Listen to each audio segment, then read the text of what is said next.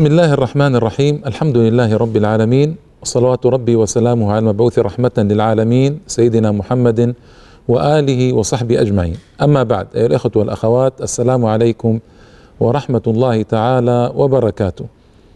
وأهلا وسهلا ومرحبا بكم في حلقة جديدة من برنامجكم الاحتلال البريطاني لمصر. والحلقة الماضية كانت عن خروج الإنجليز بعد حملة رشيد خائبين خاسرين مطرودين بفضل رب العالمين ثم بفضل الجهود الشعبية الرائعة والجهاد الكبير الذي قام به الشعب المصري آنذاك وعلى رأسه عمر مكرم ومجموعة كبيرة من الأهالي. وبعد خروج الإنجليز بقي عند محمد علي مشكلة ومشكلة كبيرة وهي مشكلة المماليك. المماليك قلت لكم في الحلقة الماضية أن محمد محمد علي صالحهم بسبب الإنجليز. كان هناك حملة هو في الصعيد لتأديبهم فصالحهم من أجل الإنجليز. يخرج الإنجليز ثم يعود إليهم.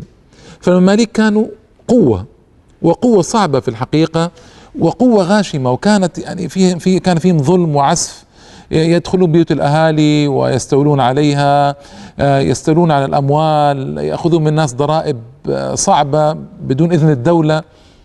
في كثير من الأحيان يعني وفي بعض الأحيان كانوا مخلب قط للدولة لكن هذا المخلب صار يجرح يجرح الدولة نفسها فلا بد من التخلص منهم اذا فحدثت مذبحة المماليك الشهيرة في قلعة محمد علي قلعة الأيوبيين سميت فيما بعد بقلعة محمد علي.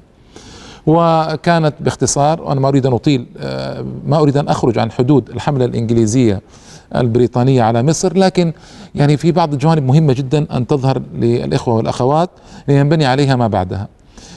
كان أرسل طوسون ابنه أو أحمد طوسون بالأسماء المركبة هذه أرسله إلى الحجاز من أجل إخراج السعوديين من الحجاز. في 1811 هجرية تقريبا سنة 1200 سنة 1226 هجرية 1811 ميلادية. فطلب من المماليك أن يأتوا إليه في القلعة ليولم لهم بمناسبة خروج توصون باشا إلى الحجاز. فجاء زعماء المماليك وكانوا عددا كبيرا من مئات. فأكلوا وانتهوا من الطعام خرجوا من قاعات القلعة إلى سورها يريدون الخروج إلى الخارج. فحصروا ما بين القلعة والسور. وقضي عليهم تماما. صار الجنود كما ترون في الصورة. الجنود صاروا يضربونهم من أعلى بالرصاص. ومحمد علي وقواده ينظرون. وهؤلاء يقتلون بهذا العدد الكبير وكبير جدا وسميت مذبحة المماليك. ولم ينجو منهم إلا شخص واحد يدعى أمين فيما ذكرت التواريخ. قفز بجواده من فوق القلعة وهرب إلى الشام. هكذا قيل والله أعلم. لكن كانت مذبحة قاصمة للمماليك تخلص منها بعد ذلك محمد علي من المماليك وتدخلاتهم في حياة اليومية الحياة اليومية للشعب المصري ومضايقتهم لمحمد علي. تخلص في 1226 هجري 1811 الذي حصل أن محمد علي السلطان استعان به في الاخماد ثورة أهل اليونان. اليونان هي ولاية عثمانية منذ أيام محمد الفاتح. فتحها محمد الفاتح وفتح أثينا ودخلها محمد الفاتح وصلى في مسجد أقامه هنالك. يعني ولاية عثمانية ظلت أربعة قرون اليونان. ثارت على الدولة العثمانية. مع أن الدولة العثمانية أرسلت مئة ألف جندي لإخماد ثورة اليونان لكن لم تستطع. وما وجد السلطان محمود بدا من إلا أن يستعين بمحمد علي. أرسل محمد علي ابنه الفتى المتحمس إبراهيم باشا. أرسله إلى وكان صاحب خبرة آنذاك بسبب عدة حروب قبل ذلك. والده كان أرسله إلى الدرعية في حربه مع السعوديين. حرب ظالمة في الحقيقة ربما أتي عليها سريعا بعد ذلك.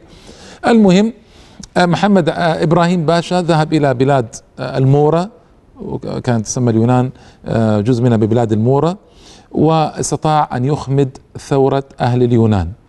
وكاد يعني في الحقيقة أن يستولي على أكثر اليونان لولا أن وقف ضده الإنجليز والفرنسيون. وأجبراه على الرجوع.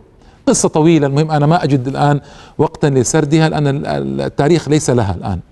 فأنا أقول إن هذه جرت في سنة 1800 بين سنتين 1824 وسنة 1825 بالنسبة للتاريخ الهجري 1240 1241 الثورة أخمدت. آه، لما خرج إبراهيم باشا تحت ضغط الإنجليز والفرنسيين عاد إلى مصر آه، وجد محمد علي أنه كلفه آه، ثورة إخماد ثورة اليونان كلفته ثلاثين ألف قتيل من الجند المصري.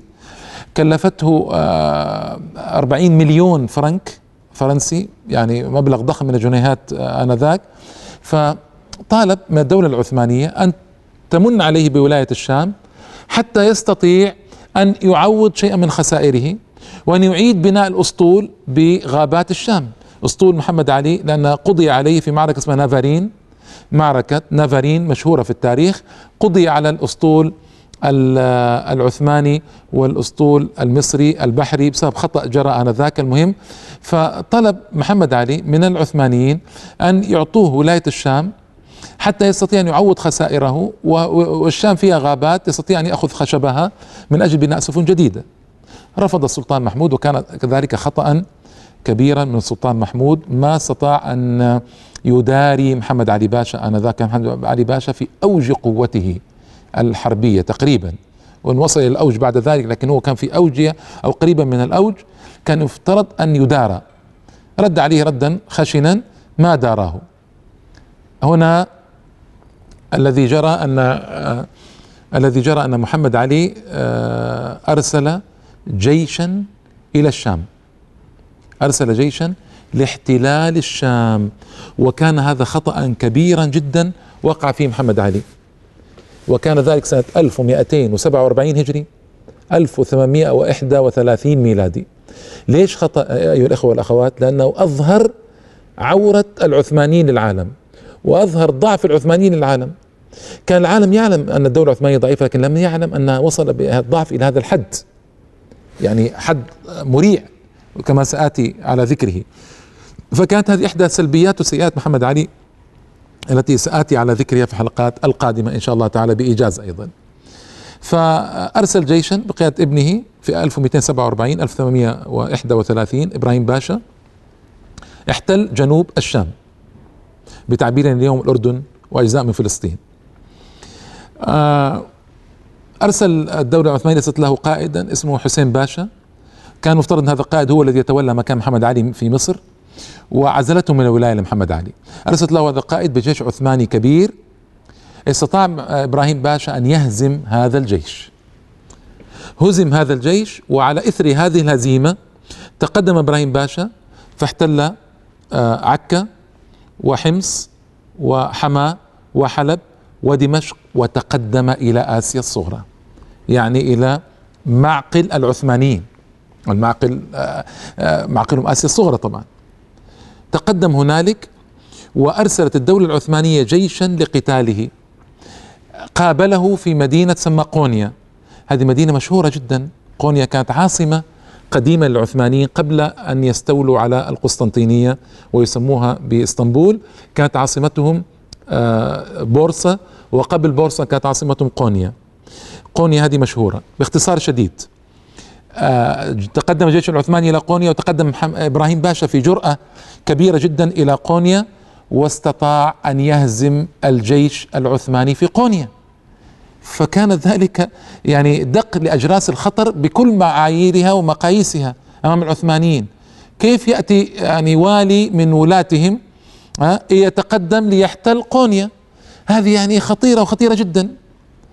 وتقدم إبراهيم باشا بكل ثقة إلى كوتاهية كوتاهية بمعنى ذلك انها صار في مرمى حجر من آه على بعد مرمى حجر من إسطنبول. كوتاهية كما ترون في الخريطة موقعها قريب جدا من إسطنبول. هنا تدخلت الدول الأوروبية. وحصل خلل كبير في أوروبا واختلال كبير بين دول أوروبا وقلق واضطراب بالغ. ماذا يفعلون؟ هل يناصرون محمد علي وإبراهيم باشا ويسمحون له بالتقدم إلى آه، آه، الدولة العثمانية وأن يستولي على إسطنبول وكانت كان ذلك سهلا جدا على إبراهيم باشا؟ آه، وبدليل انتصاراته المتتالية في ثلاث معارك ضد العثمانيين؟ أم يوقفونه؟ حصل اضطراب. اسمعوا بعض النصوص المهمة في هذا الباب. كتب الكونت نيسلورد نيسلورد رئيس حكومة روسيا آنذاك آه، في إلى المندوب الروسي في القسطنطينية يقول يجب الا يصل محمد علي إلى القسطنطينية. ويقلب نظام الحكم فيها. يجب الا يقلب نظام الحكم فيها. فمثل هذا العمل لا يتفق مع مصالح حكومة القيصر وأغراضها. كان يسمى الحاكم الروسي يسمى قيصرا. فإن محمد علي إذا وطد ملكه في في الأسيتانا إسطنبول كانت تسمى الأسيتانا كان منه حصن منيع وقوة لا يستهان بها أمام روسيا. كان يعرف الروس كانوا يعرفون أن محمد علي كان قوة نابتة ناشئة قوية متحمسة وليس من مصلحتهم أن يستولي على القسطنطينية. فإن محمد علي إذا وطد ملكه في الأستانة كان منه حصن منيع وقوة لا يستهان بها أمام روسيا. بدل من جار ضعيف منهزم يعنون به الدولة العثمانية. أما فرنسا كانت سياستها ذات وجهين. مرة تخاطب محمد علي وتطمئنه أنها معه ومرة تخاطب الباب العالي كعادة فرنسا. أما إنجلترا فخافت من محمد علي لأن استيلاءه على الأناضول آسيا الصغرى هنا معناه أنه سيقطع عليها طريقيها إلى الهند طريق الفرات وطريق النيل. وهذا ما لا تريده طبعا. ولهذا السبب تضامنت مع فرنسا في حمل السلطان على إجابة طلب محمد علي حتى لا يستولي على البلد. وأدلى بالمرستون بالمرستون وزير خارجية إنجلترا آه، تصريحا لسفيري في قسطنطينية قال إذا اضطررنا يوما أن نختار أحد أمرين إما استيلاء محمد علي على القسطنطينية أو جعله تحت نفوذ روسيا فلا يكون في وسعنا إلا أن نختار الأمر الأول. يعني أن يستولي محمد علي على القسطنطينية. آه، أحسن ما تأتي روسيا وتحتل القسطنطينية لضعف الدولة العثمانية مع أنه ليس في مصلحة إنجلترا أن يستولي محمد علي على القسطنطينية لكن هكذا الموازنات. وبالمرستون أيضا أرسل إلى سفيرة في بطرسبورغ آه، ليوضح الأمر للروس قائلا هو لا يوافق الحكومة الروسية أن ترى محمد علي على رأس الدولة العلية لأنها تخشى همته ونشاطه. فإن إنجلترا ترى أنه خير لأوروبا ومصالحها أن يحكم الدولة حاكم قوي مستقل من أن يكون السلطان العثماني آلة في يد روسيا تحركها كيف شاءت. فكيف صنعت دول أوروبا مع محمد علي وابنه؟ هذا ما سيكون بعد الفاصل إن شاء الله تعالى. السلام عليكم مرة أخرى بعد الفاصل الإخوة والأخوات.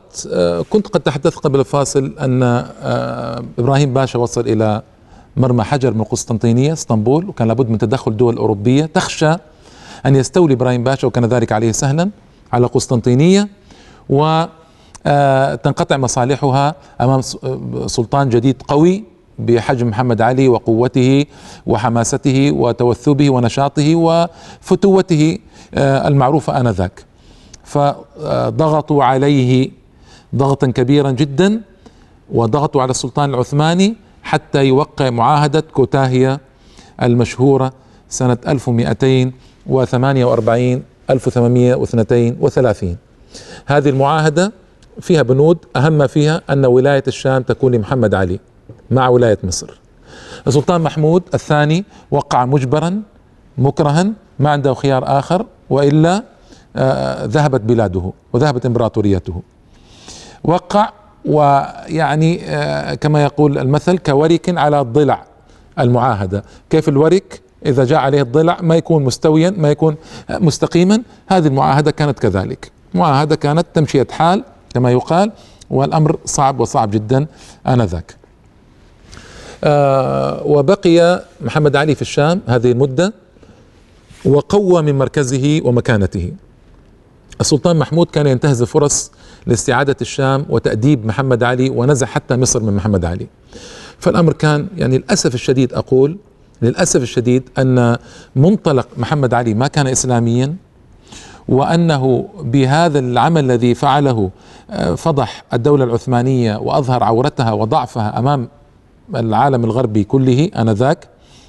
أيضا آه، كان المفروض أن السلطان محمود يعرف أن هذه قوة فتية ويعرف كيف يتعامل معها ويداريها من أجل المصلحة العامة للإسلام والمسلمين لكن الاوضاع كلها انذاك ما كانت تتحمل مثل هذا المنطق وكان كل واحد منهما يتربص بالآخر سوءا وشرا. إنجلترا أرادت أن تغزو الأسواق العثمانية وعلى الأخص السوق المصري لأن كانت آه، الثورة الصناعية قد بدأت والآلات تعمل بالبخار والمصانع والعمل اليد تقلص وظهرت المصانع الكبيرة الضخمة التي تقذف المنتوجات الهائلة كل يوم.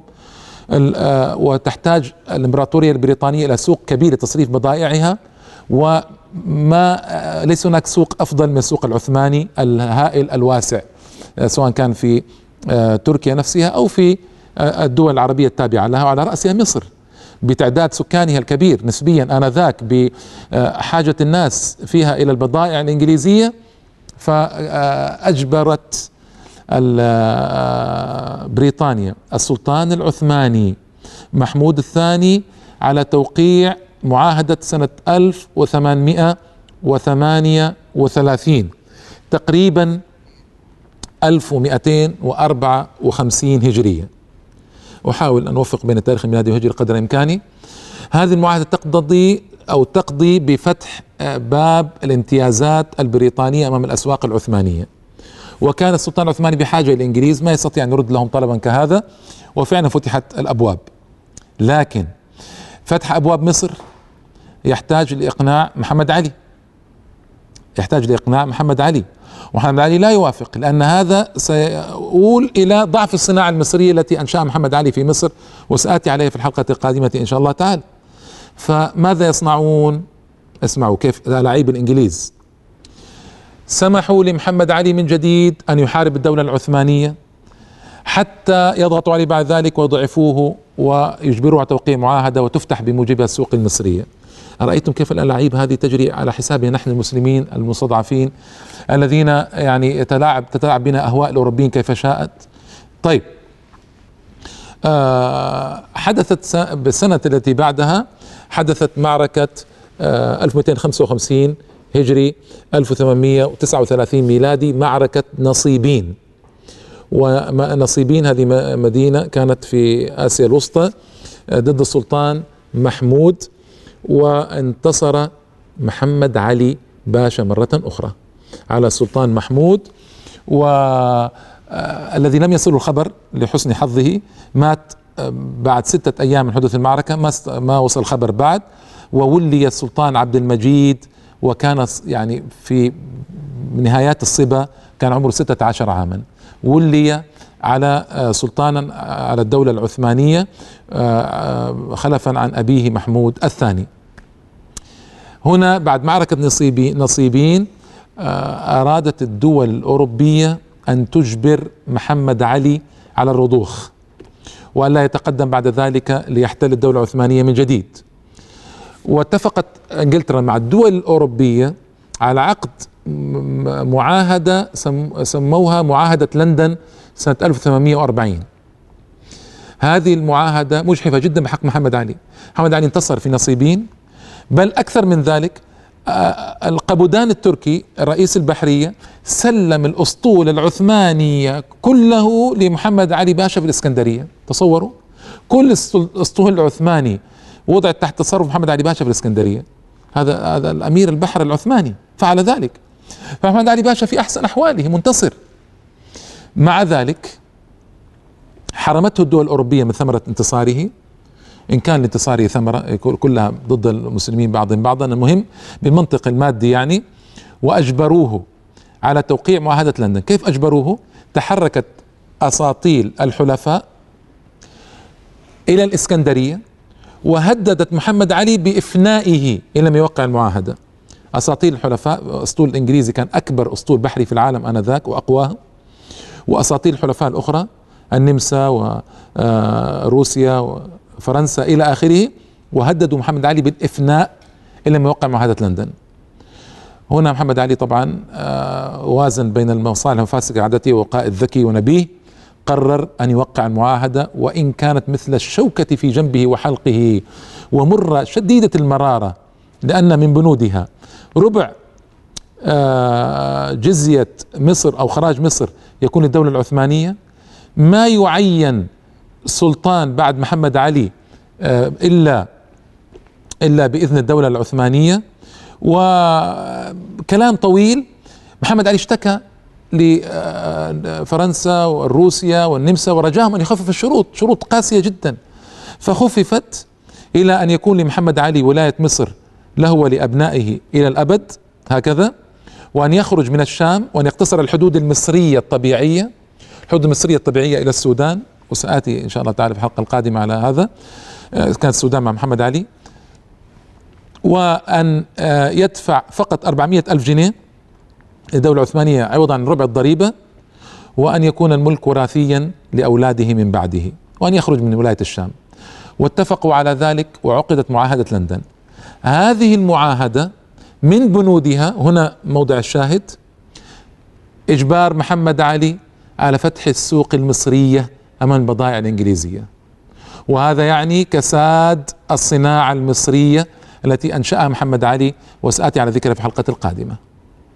وهذا كله جرى أيها الإخوة والأخوات بسبب هوج محمد علي وإرادته التوسع وعدم اتفاقه مع السلطان محمود آه، العثماني الثاني ومن بعد ابنه عبد المجيد وعدم التبصر الكامل بالأحوال الدولية آنذاك وأن الدول الأوروبية مستحيل تسمح له وأنها تجره إلى مصيدة مصيدة قتال العثمانيين لتقضي بذلك عليه وعلى العثمانيين ويسهل السيطرة عليهما بعد ذلك وبعد فضيحة الكبيرة تواجه الدولة العثمانية بتقدم إبراهيم باشا إلى كوتاهيه كل هذه العوامل أدت إلى حرمان محمد علي من ثمرة انتصار كبير وكبير جدا كان ممكن يصب لصالح الإسلام والمسلمين بتقدم صناعي آه، كبير اجراه محمد علي في مصر. لكن لما لم يكن ذلك كله منطلقا من قاعدة إسلامية قويمة واضحة تدفع محمد علي للانتصار للإسلام والمسلمين والتنسيق مع الخليفة العثماني بصورة أو بأخرى كان جراء ذلك كله آه، أن جرى ما جرى على محمد علي باشا وحجم آه، ذلك التحجيم المهين في بعد أن كان يعني منتصر انتصارا كبيرا جدا ومن بنود المعاهدة الا يبني أي سفينة حربية إلا بإذن السلطان العثماني وهيهات أن يسمح له السلطان العثماني بذلك. فضعفت قوته البحرية وتراجعت جدا ضعفت قوته الصناعية ضعفت آه، قوته العسكرية ضعفت قوته المادية بضعف التجارة المصرية. كل هذا جرى يا إخوة يا أخوات بسبب عدم التبصر في عواقب الأمور. وسبب أن الإنجليز يريدون ما يريدون من التوسع في مصر كما هو معلوم ولم ينسوا أن مصر ضاعت عليهم في حملة فريزر وكانوا آه، مخططين أن يؤمنوا الطريق إلى الهند بعد ذلك في أول فرصة مناسبة ليحتلوا مصر فأرادوا أن يقضوا على الدولة وعلى قوة محمد علي الصاعدة آنذاك. وقلصوا الجيش ليكون فقط ثمانية عشر ألفا فقط بعد أن وصل الجيش المصري إلى 276 ألف فرد. لم يصل في تاريخه أبدا في القرن الماضي قبل الماضي إلى هذا العدد 276 ألف أجبروه على إنزال إلى 18 ألفا فقط. انظروا ماذا يجري علينا من ضعف وهوان بسبب تخلينا عن ديننا وإسلامنا وبسبب مطامعنا وجشعنا آه هذا باختصار ما جرى بحروب محمد علي مع الدولة العثمانية. حلقة القادمة إن شاء الله تعالى سآتي على آه محمد علي ما له وما عليه حتى نصفه أمام التاريخ ويكون هذا مدخلا بعد ذلك الحديث عن خلفائه والاحتلال البريطاني لمصر بعد ذلك. إلى اللقاء الإخوة والأخوات والسلام عليكم ورحمة الله تعالى وبركاته.